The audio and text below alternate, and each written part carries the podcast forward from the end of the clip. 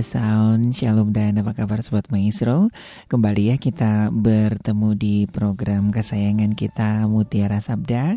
Bersama saya penginjil hari juga Bapak Pendeta Yaya Purwanto dan rekan Junius menemani Anda Kita kembali akan eh, belajar ya kebenaran firman Tuhan Dan bagi Sobat Maestro yang mungkin ada pertanyaan seputar firman Tuhan ataupun juga iman Kristiani, boleh langsung SMS atau WhatsApp ya di 081321000925 atau mungkin ada hal-hal yang eh, ingin kita diskusikan bersama ya. Kita ada eh, mini Bible study begitu ya. Eh, apa kabar Pak Yahya Purwanto? Ya, kabar baik. Baik ya Pak ya. Penuh kita menerima keselamatan dari Tuhan Ya. itu selalu baik dalam hidup kita. Betul, betul. Oke, nah sebelum kita menjawab beberapa pertanyaan ya, Pak Yahya di kesempatan kemarin sempat membahas tentang bagaimana penggambaran Allah eh, dalam sudut pandang manusia begitu Pak ya.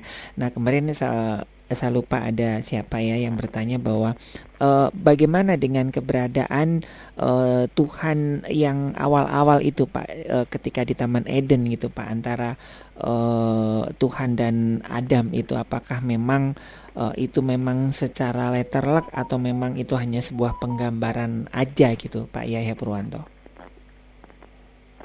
Gambaran tentang Tuhan dan Adam di dalam kejadian pasal 1, Iya betul kejadian pasal 1 Pak. 1 2 terusnya itu ya. Mhm, mhm. ya. Jadi kita melihat bahwa gambaran tentang Tuhan pada uh, apa namanya uh, kejadian kejadian pasal 1 itu ya itu apa namanya sesuatu yang sangat artinya sangat apa ya sangat real ya kita nggak Hmm, bisa hmm, mengatakan hmm. itu suatu yang Mas Ari tadi katakan apa tadi Sebuah penggambaran gitu ya hanya. sebuah penggambaran Mhm, mhm. saya rasa tidak demikian ya Oke. ya tidak betul itu Hmm. menurut saya sebab itu itu sesuatu yang sangat-sangat real sangat-sangat Ya. Ya. eh, real ketemu pertemuan perjumpaan-perjumpaan itu perjumpaan yang Hmm. sebetulnya dihayati dalam kepercayaan pada waktu itu itu sesuatu yang kalau pakai istilah sekarang barangkali gaib lah apa Hmm, apa hmm, namanya hmm. apalah gitulah Ya. Dan waktu itu kan memang dalam situasi masih kudus ya Pak ya, belum Iya. ada dosa ya. iya jadi Oke. memang kudus tidak dosa tapi te- tetap dia sebagai makhluk Mhm, beda dengan mhm. kalik Ya, ya. itu beda ya kalik punya hak prerogatif yang Mhm, luar mhm, biasa lah mhm, karena dia maha mhm. kuasa Ya. jadi kita kita melihat bahwa itu yang terjadi ya, satu gambaran dan itu terja- terjadinya dalam bentuk apa dalam bentuk suara Oh. firman makanya pada pada mulanya, Mulanya adalah adalah firman firman. itu Ya, bersama-sama ya, dengan ya. Allah dan firman itu adalah Allah Mhm, mhm. karena tidak ada orang yang bisa menggambarkan Allah Mhm, mhm. Betul. Allah belum menampakkan diri dan sampai sekarang di agama-agama Ya. semua agama nggak ada kecuali Kristen ya Mhm, mhm. yang menampakkan diri dalam Yesus kan Kristus. itu yang Ya, menjadi ya. persoalan Mhm. kenapa kok Allah jadi manusia menurut agama lain kan Mhm, tapi ya nggak mhm. masalah itu memang itu ciri khas kekristenan kita Ya. ya jadi kita kita kita melihat bahwa eh, kita melihat bahwa gambaran itu sangat real luar Mhm, biasa mhm. Kita nggak bisa mengatakan so- itu sebagai sesuatu yang ka- katakanlah eh, Hanya imajinatif mimpi gitu atau ya. apa tidak Mhm, tapi mhm. tapi jangan salah Oke. mimpi juga ya mimpi juga sebetulnya dipakai Tuhan juga pada zaman dulu Hmm, betul, betul. satu gambaran Betul. yang real juga zaman Betul. dulu loh Ya. maka kan saya mengatakan di surat Ibrani kan disebutkan Ibrani pasal 1 ayat 1 setelah pada zaman dahulu kala Allah berbicara berjumpa dengan orang-orang dengan segala macam cara segala cara cara itu artinya apa satu teopenostos Hmm. teopenostos itu penampakan Tuhan dengan cara-cara yang Tuhan mau menampakkan pakai cara apa saja bisa dia Ya. suara bisa kalau waktu Musa itu belukar yang menyala tapi tidak tidak terbakar Mhm, mhm. bisa mimpi bisa ya Mhm. kan Iya. Ya kita lihat begitu kan jadi itu itu kita melihat eh, dialog juga bisa misalkan Yunus dengan Tuhan dialog walaupun Tuhan nggak kelihatan Hmm. ya kan Iya. semua cara dia pakai Tuhan pada zaman dulu Mhm, mhm. ya Mhm.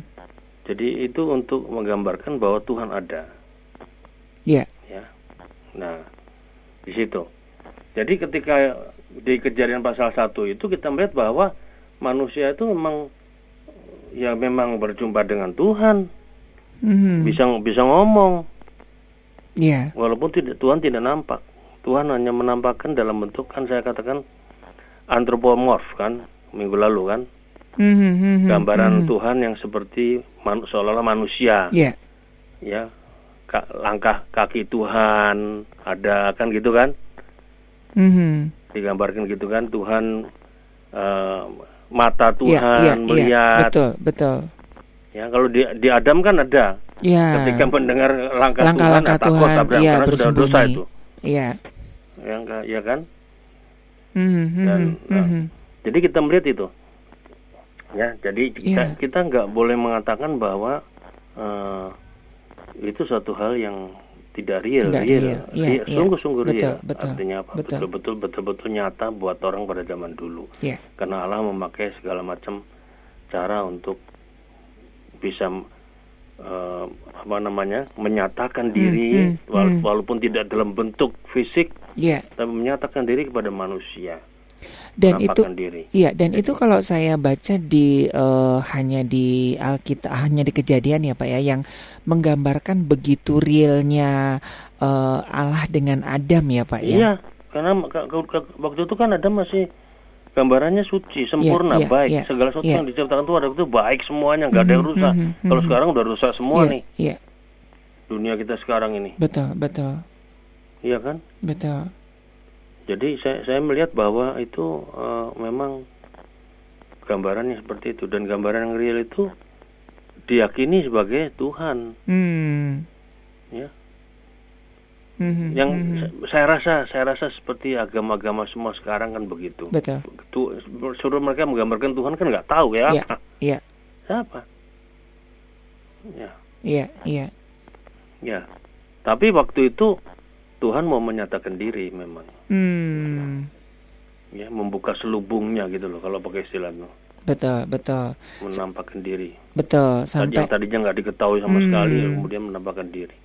Iya, iya, sampai beberapa tahun kemarin ada satu buku yang menulis tentang sejarah Tuhan itu ya sampai Oh iya, ya, yang, yang, tebelnya yang tebel tebelnya minta ampun itu ya Nah, hampir kan 500 halaman itu ya Ah. dan dan itu saya bacanya itu mumet Pak Ya soalnya Muhammad lah, itu karangan orang, nggak jelas lah. ya hati-hati ya sobat maestro Hati-hati ya baca-baca seperti bacanya itu. ya Kita malah jadi mumet nanti. Ya, ya. Mumet kemudian kita ya kemudian kita menggambarkan Tuhan seperti Mhm, gambar mhm. cara kita sendiri kan betul. Yang saya katakan pada minggu lalu ya. Betul betul. Itu kan. Kira-kira gitu. Jangan Mhm, jangan sekali-kali kita menggambarkan Tuhan seperti cara kita sendiri. Sangat Hmm. sangat bahaya ya iya Ya. oke. Ya, jadi seperti itu ya Sobat Maestro ya. Jadi memang eh, sangat indah sekali ya kalau kita membaca dalam kejadian ya. Dan eh, itu kalau kita membaca eh, yaitu hanya satu-satunya di dalam kitab kejadian ya dari Alkitab ya yang menggambarkan keberadaan Allah itu sangat jelas sebetulnya dari perjanjian lama sampai digenapi dalam eh, Kristus ya. iya nah pada waktu digenapi dalam Kristus itu selubung itu terbuka Mhm, betul mhm. Iya. Tuhan menyi- menyingkapkan dirinya seperti itulah itulah kalau kita kalau kita mau mengerti Tuhan ya Betul. itulah Tuhan kita Iya. Tuhan kita tapi tidak terus menerus harus jadi manusia karena ada misi kan Mhm, mhm. jadi manusia itu Mhm. untuk menyelamatkan dunia ini Oke. jadi yang harus kembali lagi ke hakikatnya yang abadi Mhm, mhm. ya kan begitu Betul. Oke. Ya, ini jadi, ya. Oke, ini ada usulan dari Ibu Emi untuk meng apa namanya? Bible study dari kitab Yudas ini, Pak. Mungkin nanti kita akan eh, siapkan ya, Pak ya. Ya, ini ada nanti, Ibu ya. Emi. Oke. Kita ke Ibu Lani dulu ya. Ini eh ke yang tadi sudah ya, Pak ya. Eh, ini buat ini aja, buat buat nambah-nambah yang kemarin nih. Ah, Ya, ada sobat ya. maestro yang penasaran ya tentang keberadaan penggambaran Tuhan. Baik, kita ke 2 Korintus 6 ayat 15 ya. Coba kita akan eh, lihat.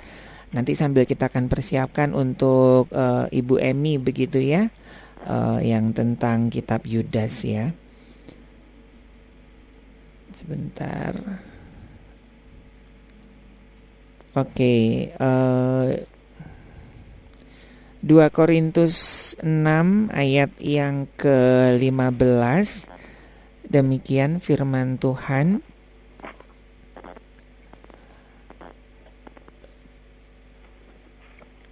Eh, Persamaan apakah yang terdapat antara Kristus dan Belial? Apakah bagian bersama-sama orang percaya dengan orang-orang yang tidak percaya? 2 Korintus 6 ayat 15. Ini benar ini ya Bulani ya. Ini temanya tentang jangan ada noda kekafiran. dalam terjemahan yang baru apa? Ter- eh, terjemahan bahasa Indonesia apa itu disebutkan? Jangan ada noda. Jangan ada noda kekafiran, Pak. iya jangan ada noda kekafiran. 6 ayat 15 Iya. kalau ka- kita bisa eh, kalau kita bisa menyimpulkan di sini sebetulnya adalah sebetulnya dalam pasal 6 ayat 15 itu sebuah nasihat yang yang disampaikan Rasul Paulus kepada jemaat di Korintus supaya hati-hati ya terhadap pengaruh orang-orang yang tidak beriman.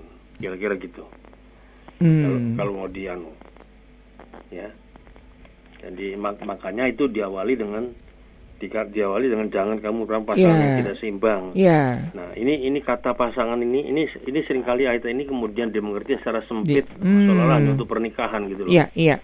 padahal sebetulnya ayat ini adalah pengertiannya dalam pengertian yang sebi- lebih luas daripada itu Oh. termasuk pernikahan juga ya memang tapi lebih luas yaitu apa Hmm. yaitu bahwa diingatkan kita itu jangan menjadi sekutu orang-orang yang tidak percaya pada Yesus Hmm. sekutu.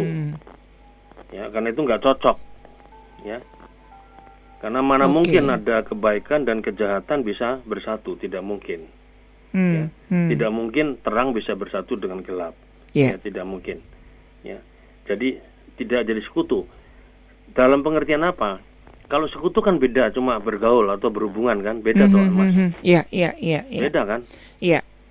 kalau sekutu tuh betul-betul ya Udah akrab ya, udah akrab udah dan udah. seia sekata Iya.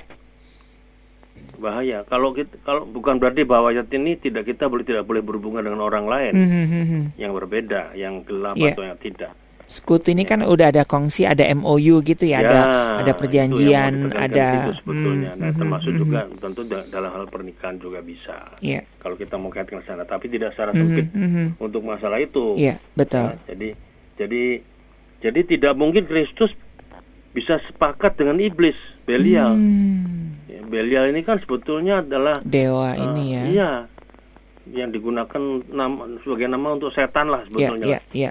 pada waktu itulah ya jadi tidak ada seku- persekutuan antara Kristus dan Belial tidak ada Mhm.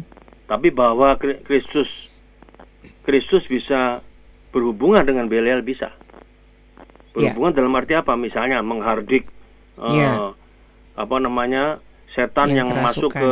Iya. disuruh masuk ke babi itu kan mhm, mhm. Nah, ini itu kan suatu rel hubungan Iya. tapi tidak tidak sekutu tidak Hmm. harus dicatat itu tidak ya Mhm, lawan mhm. itu jelas ya jadi jadi dalam pengertian itu saya mau meng- mengingatkan bahwa ayat ini bagus sekali nih mas betul Ya, iya. sebetulnya ya jadi eh, antara orang Kristen dan yang bukan Kristen tentu ada banyak perbedaan Mhm, mhm. ya tidak sama jelas Ya. tidak menjadikan itu menjadi satu pe- pemahaman yang sinkretisme Mhm, mencampur adukan agama-agama enggak beda mhm, mhm, tapi mhm. meskipun kita berbeda bukan berarti kita tidak bergaul dengan mereka Ya. kita tetap kita, seperti Paulus lah Paulus kan itu ketika ke- masuk ke orang Ya, Yahudi, Yahudi seperti jadi orang Yahudi, Yahudi. Orang itu ya, jadi ya, itu tapi ya. tidak berarti bahwa jadi sekutunya Hmm, Tidak. mhm, mhm. itu loh Tidak mencampur aduk tidak begitu campur ya. aduk tidak Ya. kenapa untuk memenangkan Mhm, sebetulnya mhm, mhm. masuknya ke sana memenangkan nah untuk bisa seperti ini ya ini mesti kuat ini Oke. kalau terang ya terang bener jangan terangnya terang abu-abu setengah gelap Mhm, Sebab mhm. ketika masuk nanti kita jadi gelap nanti mhm. Ya. Ketika, ketika, ketika, ketika kita berhubungan itu kan? Tidak. Harus terang-terang betul. Mhm. karena itu karena itu citra seorang pengikut Kristus itu betul-betul harus betul-betul bertumpu secara kuat dalam iman kepada Kristus. Nggak goyah. Ya. nggak boleh goyah. Ya. Sebab kalau goyah ini kita terseret. Dan kalau terseret kita menjadi sekutunya nanti. Mhm. ya. Malah jauh daripada apa yang di- diharapkan Tuhan kepada kita Mhm. jadi ini maksud ayat ini ya jadi ini ini penting ya karena Iya. apa karena bagaimanapun juga kan kita bergaul dengan banyak orang Betul, betul, di dunia ini betul. kita bukan jadi orang eksklusif Tuhan tidak pernah anu membuat diri kita jadi orang eksklusif karena Yesus Hmm. sendiri datang itu untuk meuniversalkan keselamatan yang tadinya hanya ada pada Eksklusif orang, Orang Yahudi ya. Yahudi Ya. ya yang hanya satu bagian satu Mhm, part mhm, mhm. partikular ya hanya satu bagian saja Betul, umat betul. Yahudi tapi Betul. enggak bergeser kan Betul. Sampai akhirnya keselamatan untuk seluruh dunia. Umat manusia. Iya. Seluruh dunia. Mhm. Ya. Karena karena kasih Allah itu kasih bukan hanya untuk Yahudi, ya, sebagai bentuk partikular, tapi juga untuk seluruh umat manusia yang diciptakan Dia. Hmm. Ya, itu Oke. di situ. Iya, iya. Ya, jadi Nah, ini untuk implementasinya untuk kehidupan sehari-hari ayat ini seperti apa ini, Pak? ya, Ya, ya. untuk sehari-hari ya kita kita satu pertama kita kalau berhubungan dengan orang sama semua orang kita berhubungan, Mhm, mhm.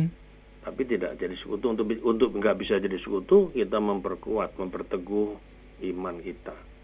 Oh. Intima, intimasi kita dengan Tuhan itu makin kita eh, jalankan. Mhm, mhm. Kalau kita intim dengan Tuhan, kita yang kita kenal dalam Kristus, kita nggak goyah, Oke. Ya, kita nggak oke. bimbang, bertemu siapa saja. Ya, dan Hmm. kita bisa memberikan penjelasan iman kita kepada mereka. Ya, tanpa harus kita bermusuhan dengan mereka tidak. Karena kalau kita bermusuhan itu kita keliru, tidak boleh. Ya kan, nanti melanggar firman Mhm, Kristus nanti. mhm. Kan kasihlah musuhmu kan itu ada. Iya, iya. Iya, jadi kita masuk ke sana karena kita mengasihi. Tetapi untuk bisa kuat itu terang kita harus terang betul. Hmm. Jangan setengah terang. Kalau setengah terang kita masih bisa masuk kegelapan nanti, masuk wilayah itu tadi. Ya. Dan kalau wilayah kita masuk wilayah itu berarti kita memang jadi sekutu mereka. Hmm, Salah, itu yang hmm, itu yang hmm, keliru. hmm. Ya. Nah, tadi kan Pak Yaya sampaikan eh, untuk konteks ini kan kebanyakan ke sebuah pernikahan. Tapi kalau misalkan dalam hubungan kerja gitu gimana Pak? Hubungan ya sama, sama sebetulnya Apakah sama kita nggak masuk kerja, kan? dalam sekutunya gitu misalnya? Kita- eh, seperti eh, kita tahu nih eh ya di di mana gitu kan kita tahu nggak nggak sama dengan kita terus kita eh ini kan ada beberapa yang dilema gitu Pak. Nah itu gimana Pak kalau ini kan agak-agak ke etika gitu Pak ya? Et, nggak tahu apakah ini memang ke etika atau ke eh, yang ke 2 Kori, eh, 1 Korintus 2 Korintus 16 ayat 5 ini tadi, Pak. 15 ini Pak Yaya. Ya kalau kalau dal- dalam rangka hubungan dengan di tempat kerja, saya rasa prinsip yang kita pakai juga sama di tempat Hmm. kerja kita kan kita kan mengerjakan pekerjaan, bukan berarti kita menjadi pekerja tunggal kan, kita bekerja Oh. bersama-sama banyak orang. Nah, di situlah kita bisa eh, apa namanya tetap menyaksikan Kristus dalam kehidupan kita. Hmm. Ya tidak menjadi pasangan sekutu mereka, tapi kita mempertahankan iman kita tetap dan di situlah kita tetap menyaksikan Kristus sehingga dalam setiap pekerjaan yang kita jalankan di situ Kristus dimuliakan Hmm. ya Oke. makanya kan ken- kenapa Rasul Paulus mengatakan kalau kita mengerjakan pekerjaan itu kan seperti untuk Tuhan Ya. bukan untuk manusia kalau kalau untuk manusia kita pilih-pilih nanti manusia mana yang hubungan kerja dengan kita baik kita kerjakan yang baik salah Hmm. Hmm. tidak ada hubungannya Oke. hubungan yang hubungan yang sesungguhnya adalah hubungan dalam pengertian tadi yang saya katakan Hmm. yang Hmm. kita kerjakan itu seperti untuk Tuhan. Jadi yang terbaik tentunya. Sehingga Ya. di situlah kita bisa menyaksikan iman kita di tempat kerja kita. Hmm. Gitu loh. Iya, selama itu menghasilkan sebuah kebaikan no problem ya, Pak ya. Iya. Hmm, jadi Oke. nah, di situ kalau Mas Ari mau bilang etika ya situlah. Bicara soal Hmm. kebaikan kan Iya, iya, kita lakukan. iya. Iya. Soalnya ini kan ada yang kayak ini kasus yang lagi rame itu Pak ya sampai sekarang nggak selesai selesai sidangnya itu Ya. kan juga oke. Iya, itu. Nah asal eh, ketika ketika ya itu tadi ya sobat maestro batasnya antara eh, kebaikan atau enggak kebenaran atau enggak gitu ya. Kalau Ya. kita ikutin arus eh apa namanya ke tidak baik ketidakbenaran ya artinya ya kita bersekutu nah itu yang Bersekutu. Kita jadi pasangan se- yang ya pasangan yang bersekutu dengan mereka. Hmm, Ya. hmm. Oke. Sementara dikatakan di, di Alkitab kan bunyinya kan sebetulnya jangan jangan kamu menjadi apa? Ya, pasangan yang, Yang- tidak seimbang. Hmm. Tidak seimbang seimbang itu berarti Anda sudah jadi sekutunya, nggak Iya, seimbang iya. lagi. Betul, betul, betul, betul. Kemarin Harusnya kita jadi pasangan yang seimbang. Hmm. Seimbang dalam pengertian apa? Ya kita kita melakukan peker- kita melakukan eh, kehidupan iman kita di dalam iman kepada Kristus, orang itu juga melakukan dalam imannya, terserah. Nah, Mhm, di situ mhm, nanti di tempat kerja kita bisa menyaksikan Ya, bagaimana kita menggarami mereka. betul, Ya. betul. Ya Mas betul. Ari kan pakai istilah apa? Kita tidak pernah bisa mengubah Ya, orang kan ya. betul. Betul. Yang bisa mengubah cuman Cuman Tuhan, Tuhan. ya. Ya. yang Ya. kita bisa lakukan hanya kita menyaksikan kok. Ya, iya untuk menyam apa? Aja. menyampaikan mau suka, kasih mau itu suka, ya. terserah. Tapi Ya. kita bukan kalau orang nggak suka kemudian kita em, apa meninggalkan mereka yang nggak Hmm. bagus juga tidak jadi kesaksian malahan itu. Betul, betul. Ya. Kalau andai kata itu musuh kita pun juga kita mesti kasihi Mhm, mhm. begitu. Oke. Ya, seperti itu ya Ibu Lani ya. Terima kasih buat eh, ayatnya yang indah ya. Ini juga bisa menjadikan satu perenungan kita bersama ya. Oke, apa kita coba ke kitab Yudas Pak dari Bu Emi ini mungkin Ya, ada hal-hal yang ingin eh, Pak Yaya sampaikan untuk Ibu Emi ini ya. Ini kebetulan Ibu Emi eh, sedang bersama-sama dengan kita. Dan kitab Yudas ini memang hanya satu satu pasal dan ayatnya juga cuman sedikit sih Pak ya. Dua hanya 25. Tapi memang kalau kita ngelihat dari eh, tiap ayatnya itu kayaknya cukup cukup pedas dan keras gitu Pak. Iya. Ini kira-kira seperti apa sih Pak eh, dari kitab Yudas ini sendiri Pak dimunculkan? Jadi kitab Yudas itu sebetulnya Yudas itu di situ memperna, memperna- memperkenalkan dirinya ya sebagai saudara Yakobus. Hmm. Ayat 1 ya coba kita Ya, baca. ya. Yudas hamba Yesus Kristus dan saudara Yakobus pada mereka yang terpanggil dan seterusnya itu Mhm. ya. Nah, jadi eh, satu-satunya apa namanya satu-satunya pasangan saudara dalam perjanjian baru yang bernama Yudas dan Yakobus adalah saudara tiri Yesus.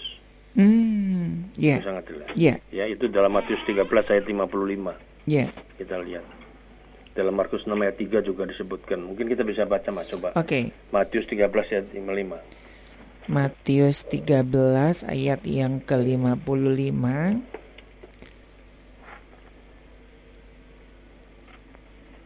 Matius 13 ayat 55. Oke, iya. Demikian firman Tuhan. Bukankah ia ini anak tukang kayu? Bukankah ibunya bernama Maria dan saudara-saudaranya Yakobus, Yusuf, Simon dan Yudas? Hmm, jadi itu. Ya, Hmm. jadi kita melihat. Ya. Iya. Jadi eh, surat su- surat Yudas ini surat yang singkat. Iya. Ya. Surat yang singkat. Ya. Tapi isinya ya tadi Mas Hari bilang Mhm. isinya sangat keras. Kenapa itu? Karena menentang para guru palsu yang terang-terangan berhaluan itu. Hmm. Jadi zaman dulu ada satu aliran yang disebut apa namanya antinomisme, yaitu yang mengajarkan bahwa keselamatan melalui kasih karunia mengizinkan orang-orang untuk berdosa tanpa dijatuhi hukuman. Hmm. Iya. Itu, ya. Jadi anti yang normatif. Mhm. Yang normatif kan nggak bisa kalau kalau kita bicara keselamatan tidak mengizinkan orang berdosa. Betul. Lalu, jadi kalau orang sudah diselamatkan, wah nggak apa-apa kita berdosa, atau tidak akan dihukum. Mhm. Itu jelas ya, ajarannya. Ya. Nah, jadi di pada wak- waktu itu apa yang terjadi? Yaitu terjadi di gereja itu adalah keterpecahan. Hmm. Ya, mana yang mesti dipercaya? Ya. Bagaimana mesti Ya. berperilaku kita? Lalu Yudas melukiskan bahwa guru-guru palsu, ya, itu adalah orang-orang yang tak tidak berprinsip, ya, tidak berprinsip yang yang benar, Mhm. ya, bahkan disebutkan sebagai orang yang fasik. Coba kita Ya. melihat pada ayat yang ke-15. Coba, Oke. Mas, 15. Demikian firman Tuhan, hendak menghakimi semua orang dan menjatuhkan hukuman atas orang-orang fasik karena semua perbuatan fasik yang mereka lakukan dan karena semua kata-kata nista yang diucapkan orang-orang berdosa yang fasik itu terhadap Tuhan. Nah, itu. Jadi Hmm. guru, guru palsu itu melakukan itu, Mas. Oke. Ya. Jadi kita melihat bahwa jadi di situ sebetulnya tujuan daripada Yudas itu apa namanya menulis surat ini adalah mengingatkan orang percaya bahwa ini guru palsu ini suatu ancaman yang sangat serius Hmm. dan pengaruhnya bisa merusak di dalam gereja Tuhan waktu itu. Ya. Ya. Dan yang kedua memberikan challenge, memberikan tantangan kepada orang-orang percaya dengan sangat keras ini sini tekanannya yaitu supaya mereka berjuang Hmm. berjuang apa untuk imannya gitu loh yang Oke. sudah diajarkan oleh para rasul Rasul. Ya. yang sudah disampaikan orang-orang kudus para rasul Mhm, mhm. ya jadi- di situ ya. Ini yang penting kita ngerti ininya. Kalau kita ngertinya ininya maka kita akan bisa nanti melihat ayatnya. Ya. gitu kira-kira begitu ya. Jadi ya ciri-cirinya di situ lah mas lah. Mhm, mhm, kalau kita ngerti mhm. tujuannya tujuannya apa? Dua Ya. tadi kan? Ya. ya. Dengan keras dia menggambarkan guru palsu itu yang bisa mempengaruhi ini sebagai ancaman serius. Dan yang kedua di jemaat ditantang Hmm, untuk tetap hmm. berjuang dalam iman Betul, betul. yang seperti yang diajarkan oleh para Rasul. Dan ini mem- memang hanya satu topik ini ya Pak ya yang ingin disampaikan oleh eh, Rasul Yudas ini ya kepada eh, jemaat ya Pak ya. iya Nggak ada, nggak ada. Kalau di beberapa eh, kitab lain kan sekalipun singkat kan ada beberapa ada beberapa nasihat ya. Kalau ini memang dia fokus hanya untuk ke ajaran palsu ya ini. makanya jarang dikhotbahin kan Ya. Hmm, itu. Nah, so, itu itu bisa kita lihat di bagian akhir. Yang Hmm. tujuannya itu bisa di bagian akhir sebagai sebut, sebut- dalam bentuk nasihat Iya. kepada orang-orang yang percaya yang masih bertahan lah ya. Hmm. Itu. Yaitu pertama diingatkan ayat 17 sampai 19. Ingat nubuat atau ajaran para rasul. Oke. 17 sampai 19. Mhm, Yang mhm. kedua ayat 20 sampai 21 kamu tetap harus ingat bahwa jadi orang Kristen itu adalah ka- kamu harus memelihara dirimu tetap di jalur kasih Tuhan. Hmm. Jangan keluar dari kasih ini. Ya. Jangan, karena kalau keluar dari kasih ini kamu masuk ke dalam perangkap itu guru palsu nanti. Mhm, mhm. Dan pada yang terakhir yaitu ayat 22 dan 23 yaitu apa?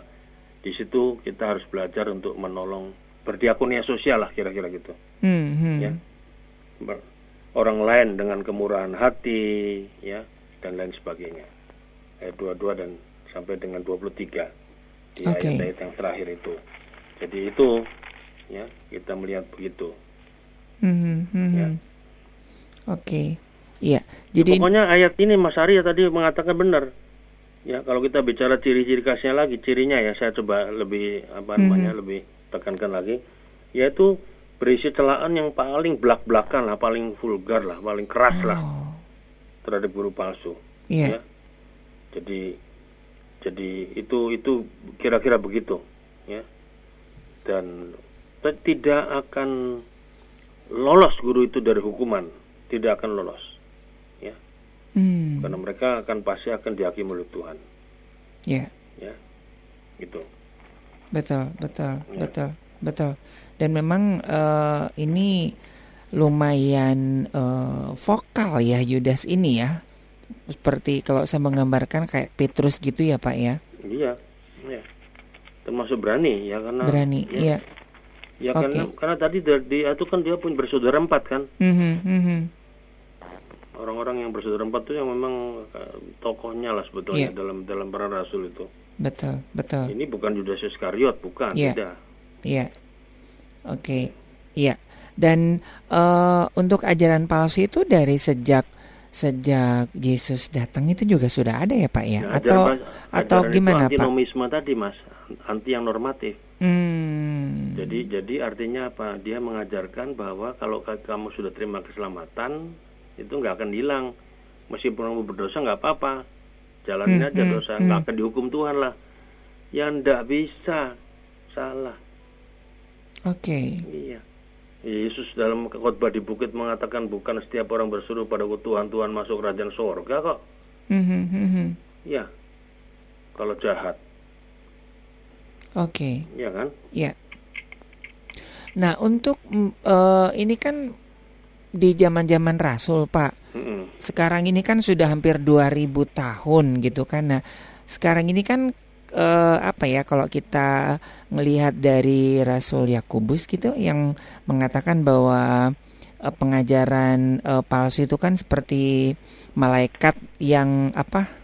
nyamar jadi malaikat terang begitu, Pak. Iya, Dan iya. dan Menyamar. ajaran iya ajaran palsu itu kan kayaknya tipis banget gitu pak nah kira-kira ada nggak dari Pak Yahya untuk eh, bagi eh, kami eh, jemaat yang awam begitu ya yang mungkin yang suka belajar teologi mungkin bisa tahu rambu-rambunya gitu kan? Nah bagi jemaat eh, ada nggak pak untuk Ya, itu sebabnya Mas, kenapa oh, Tuhan mengatakan bahwa berbahagialah orang yang mendengar dan melakukan Me- firman. Hmm. Itu berarti bahwa kita- kalau kita tidak cuma mendengar ayat satu ayat kemudian kita pegangi Ya. ayat itu seolah-olah kita sudah jadi Kristen, tidak.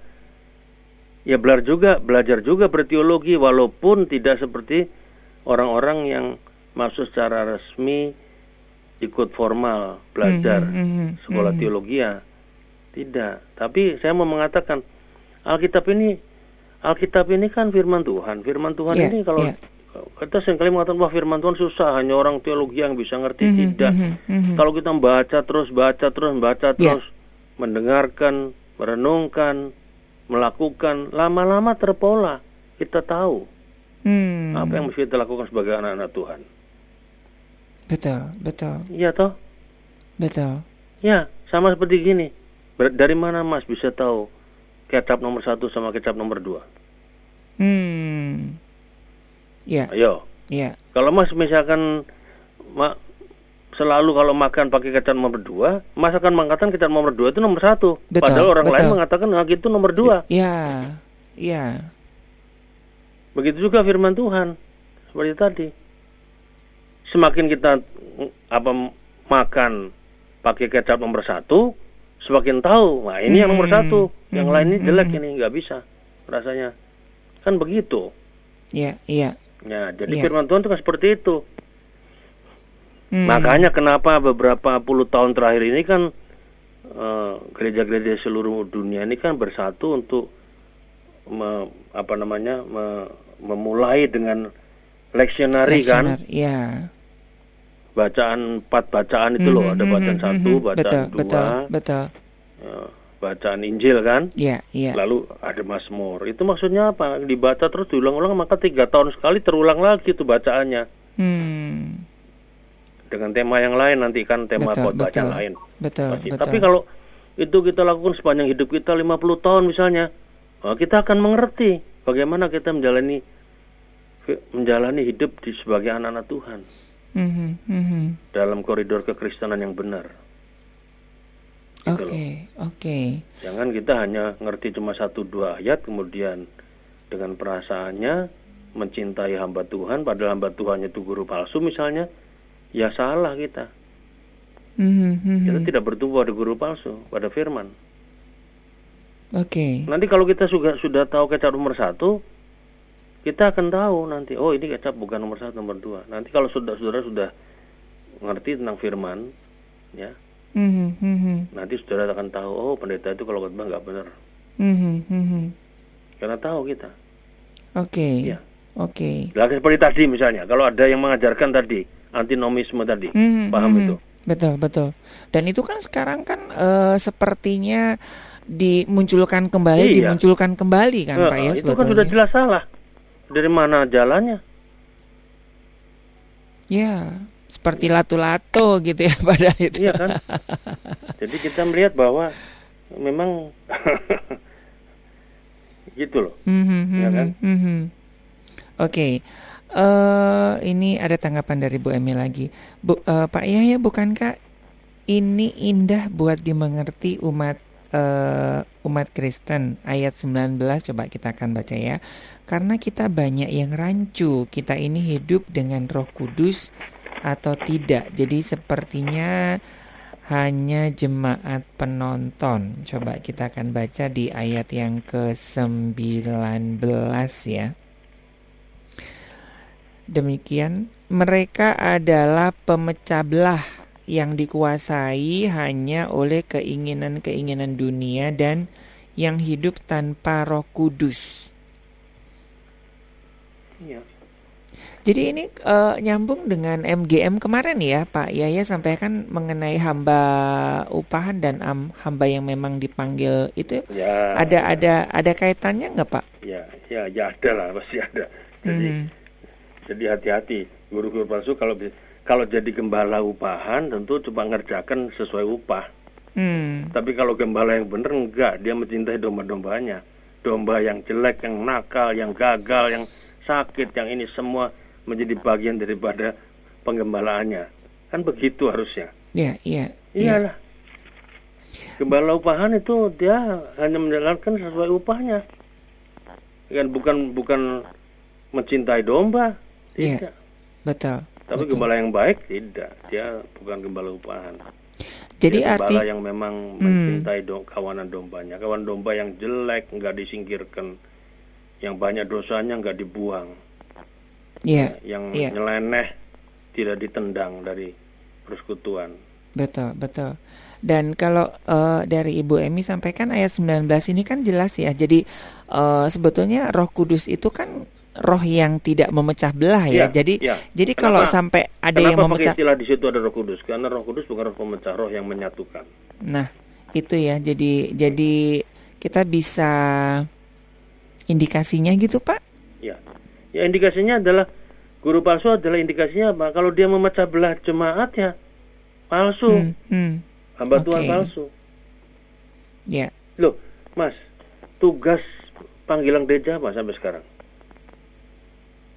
Dari dulu sampai sekarang kan sama. Yeah. Yaitu satu persekutuan, kesaksian dan pelayanan. Ya toh, koinonia, mm-hmm. diakonia, diakonia, maturia, ya. Koinonia itu penting. Kita dipanggil bersekutu dari mana-mana, panggil bersekutu untuk bersaksi dan melayani. Ini mm -hmm, kan mhm, penting mm -hmm, sampai hari mm -hmm, ini. Iya. Persekutu yeah. ini penting. Kalau kalau sahabat guru-guru palsu itu menjalankan perannya tidak membuat persekutuan yang bagus di jemaatnya, memecah belah, bukan guru yang benar, bukan gembala yang baik, gembala upahan. Mm. Dan ini gejala ini sekarang banyak terjadi di gereja-gereja di seluruh muka bumi lah, saya, menurut saya. Iya, iya. Hanya sekedar jadi pendeta untuk mencari makan, minum. Nah, dulu kan Rasul Paulus juga sudah mengingatkan di surat Roma kan. Mm-hmm. Iya, iya. Hati-hati dengan hamba-hamba Tuhan yang hanya memikirkan perut, tidak mikirin kebenaran firman. Oke, okay. oke. Okay. Ini sebetulnya kata yang harus didalami nih Pak, memecah belah ini Pak. Dalam artian seperti apa ini Pak Yahya? Ya memecah kan orang kalau memecah belah tuh motivasinya banyak tuh mas hmm ya soalnya kan uh, saya ada teman dari Depak ya pak ya jadi memang uh, dalam kekristenan itu terlalu banyak denominasi. Sekarang aja katanya masih ada hampir 300 yang nyusul Pak untuk pengesahan denominasi baru. Nah, apakah itu bisa dianggap sebagai pemecah belah gitu Pak atau gimana Pak? Wah ini ram ini. Saya rasa bukan, bukan ya. Bukan maksudnya memecah belah dalam arti gitu. Den, okay. Terjadi terjadi percekcokan di jemaah, oh. terjadi masalah-masalah, timbul kubu-kubu pro pendeta, hmm. pro ini, pro itu. Nah itu memecah belah. Oke. Okay. Seperti zaman dulu kan di Korintus begitu. Ya, iya. Apolos, aku golongan Apolos, Betul. Paulus. Nah itu memecah belah. Paulus gak mau salah, ini salah, sudah salah semuanya. Kata Paulus. Ya. Oke. Okay. Masing-masing punya perannya. Jadi konteksnya dalam satu satu komunitas itu ya Pak ya? Ya satu komunitas. Oke okay, oke. Okay. Tapi juga bukan hanya komunitas, tapi juga dalam arti gereja secara keseluruhan ya. Oh. Ya. Mm -hmm, Arti artinya secara secara universal. Karena apa? Karena jangan sampai kalau bisa kalau bisa tidak boleh terjadi pemisahan gereja. Hmm. Ya, Ya, tidak ya, boleh terjadi. Ya. Misalnya gereja A, lalu kemudian tidak lagi mau jadi gereja A, lalu gereja A1 Hmm, misalnya. hmm. Nggak, kalau boleh kalau boleh tidak begitu. Kalau maksa jadi A1, mungkin di akta persidangannya di gereja A ini mengatakan bahwa kami tidak pernah menyetujui ini ini ini tapi karena kenyataannya seperti ini, ya biarkanlah. Ya. Itu kehendak Tuhan yang nanti akan terjadi yang bisa melihat semuanya. Hmm, hmm, hmm. Tapi di aktanya tidak dibunyikan ya, silakan Anda keluar. Tidak. Ya, ya. Harusnya begitu gereja ya. Hmm, hmm, hmm. Karena semuanya menjadi satu, out unum, unum sin kan. Betul, betul, betul. Tapi kalau kita memang membaca sejarah gereja itu kan unik ya Pak ya. Kalau dalam dulu itu kan eh, apa perpecahannya itu kan lumayan ini ya Pak ya. Beda gitu kan eh, dari dari pemahaman Pak Yahya gimana Pak dari Ya itulah, Eh. itulah, itulah sebetulnya kelemahan daripada manusia, Mas. hmm, Jadi gini, kan gereja kalau secara ideal harusnya bagus. mhm. Tapi karena pelaku-pelaku dalam gereja ini manusia-manusia Oh, biasa, iya, iya, nah itu iya. menyebabkan adanya kelemahan. Mhm, mhm, Kelemahan-kelemahan ini dikoreksi satu dengan yang lainnya, mhm, gitu loh. mhm. gitu. Kan yang menjalankan gereja ini kan orang-orang, Mas, Iya, iya, yang dalam keterbatasannya. iya. Makanya tidak ada gereja yang sempurna ya Pak ya. Nah, itu tapi kita melihat sekarang, kita melihat sekarang bahwa gereja kembali untuk menyatu sekarang di Mhm, mana-mana, mulai mhm. belajar untuk menyatu. Ya. Walaupun ada yang tidak mau menyatu karena banyak kepentingan Iya. yang lainnya, misalnya. Tapi sudah kelihatan ada gerakan yang menyatu. Yes. Satu pembaruan, satu Iya. reformasi dalam gereja yang mengatakan kita nggak bisa begitu lagi. Kalau ada seperti itu berarti ada yang salah Hmm. pada kehidupan kita sebagai gereja. Salah satunya dengan COVID ya Pak ya. iya, iyalah. Iya, salah satunya. Mhm, mhm. ya kan yang di yang diperlukan dalam teologi sekarang apa teologi bukan teologi ritual teologi Mhm, mhm. apa eh, kesalehan Ya, atau ini ya, itu ya. teologi yang sebetulnya hidup yang dalam iman yang terarah kepada Kristus Mhm, mhm. iya toh Ya. mau pakai ritual seperti apa ya silakan Mhm, mhm. yang penting terarah ke Kristus dan Ya. se- seluruh kehidupan kita diterima oleh Tuhan Mhm. ini kan kehubungan dengan Tuhan itu. Betul, betul. siapa yang bisa menghakimi bahwa kita keliru Yes, betul, betul. nah Ya. Jadi- Wah, ini seru ini ya sebetulnya kalau mau dikorek-korek ya.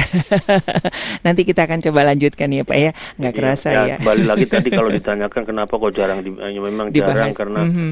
di situ cuma satu pasal tapi tujuannya untuk yang Iya. tadi saya katakan itu Mengingatkan ya. terlalu keras untuk Mhm. itu. Oke. Ya. Iya.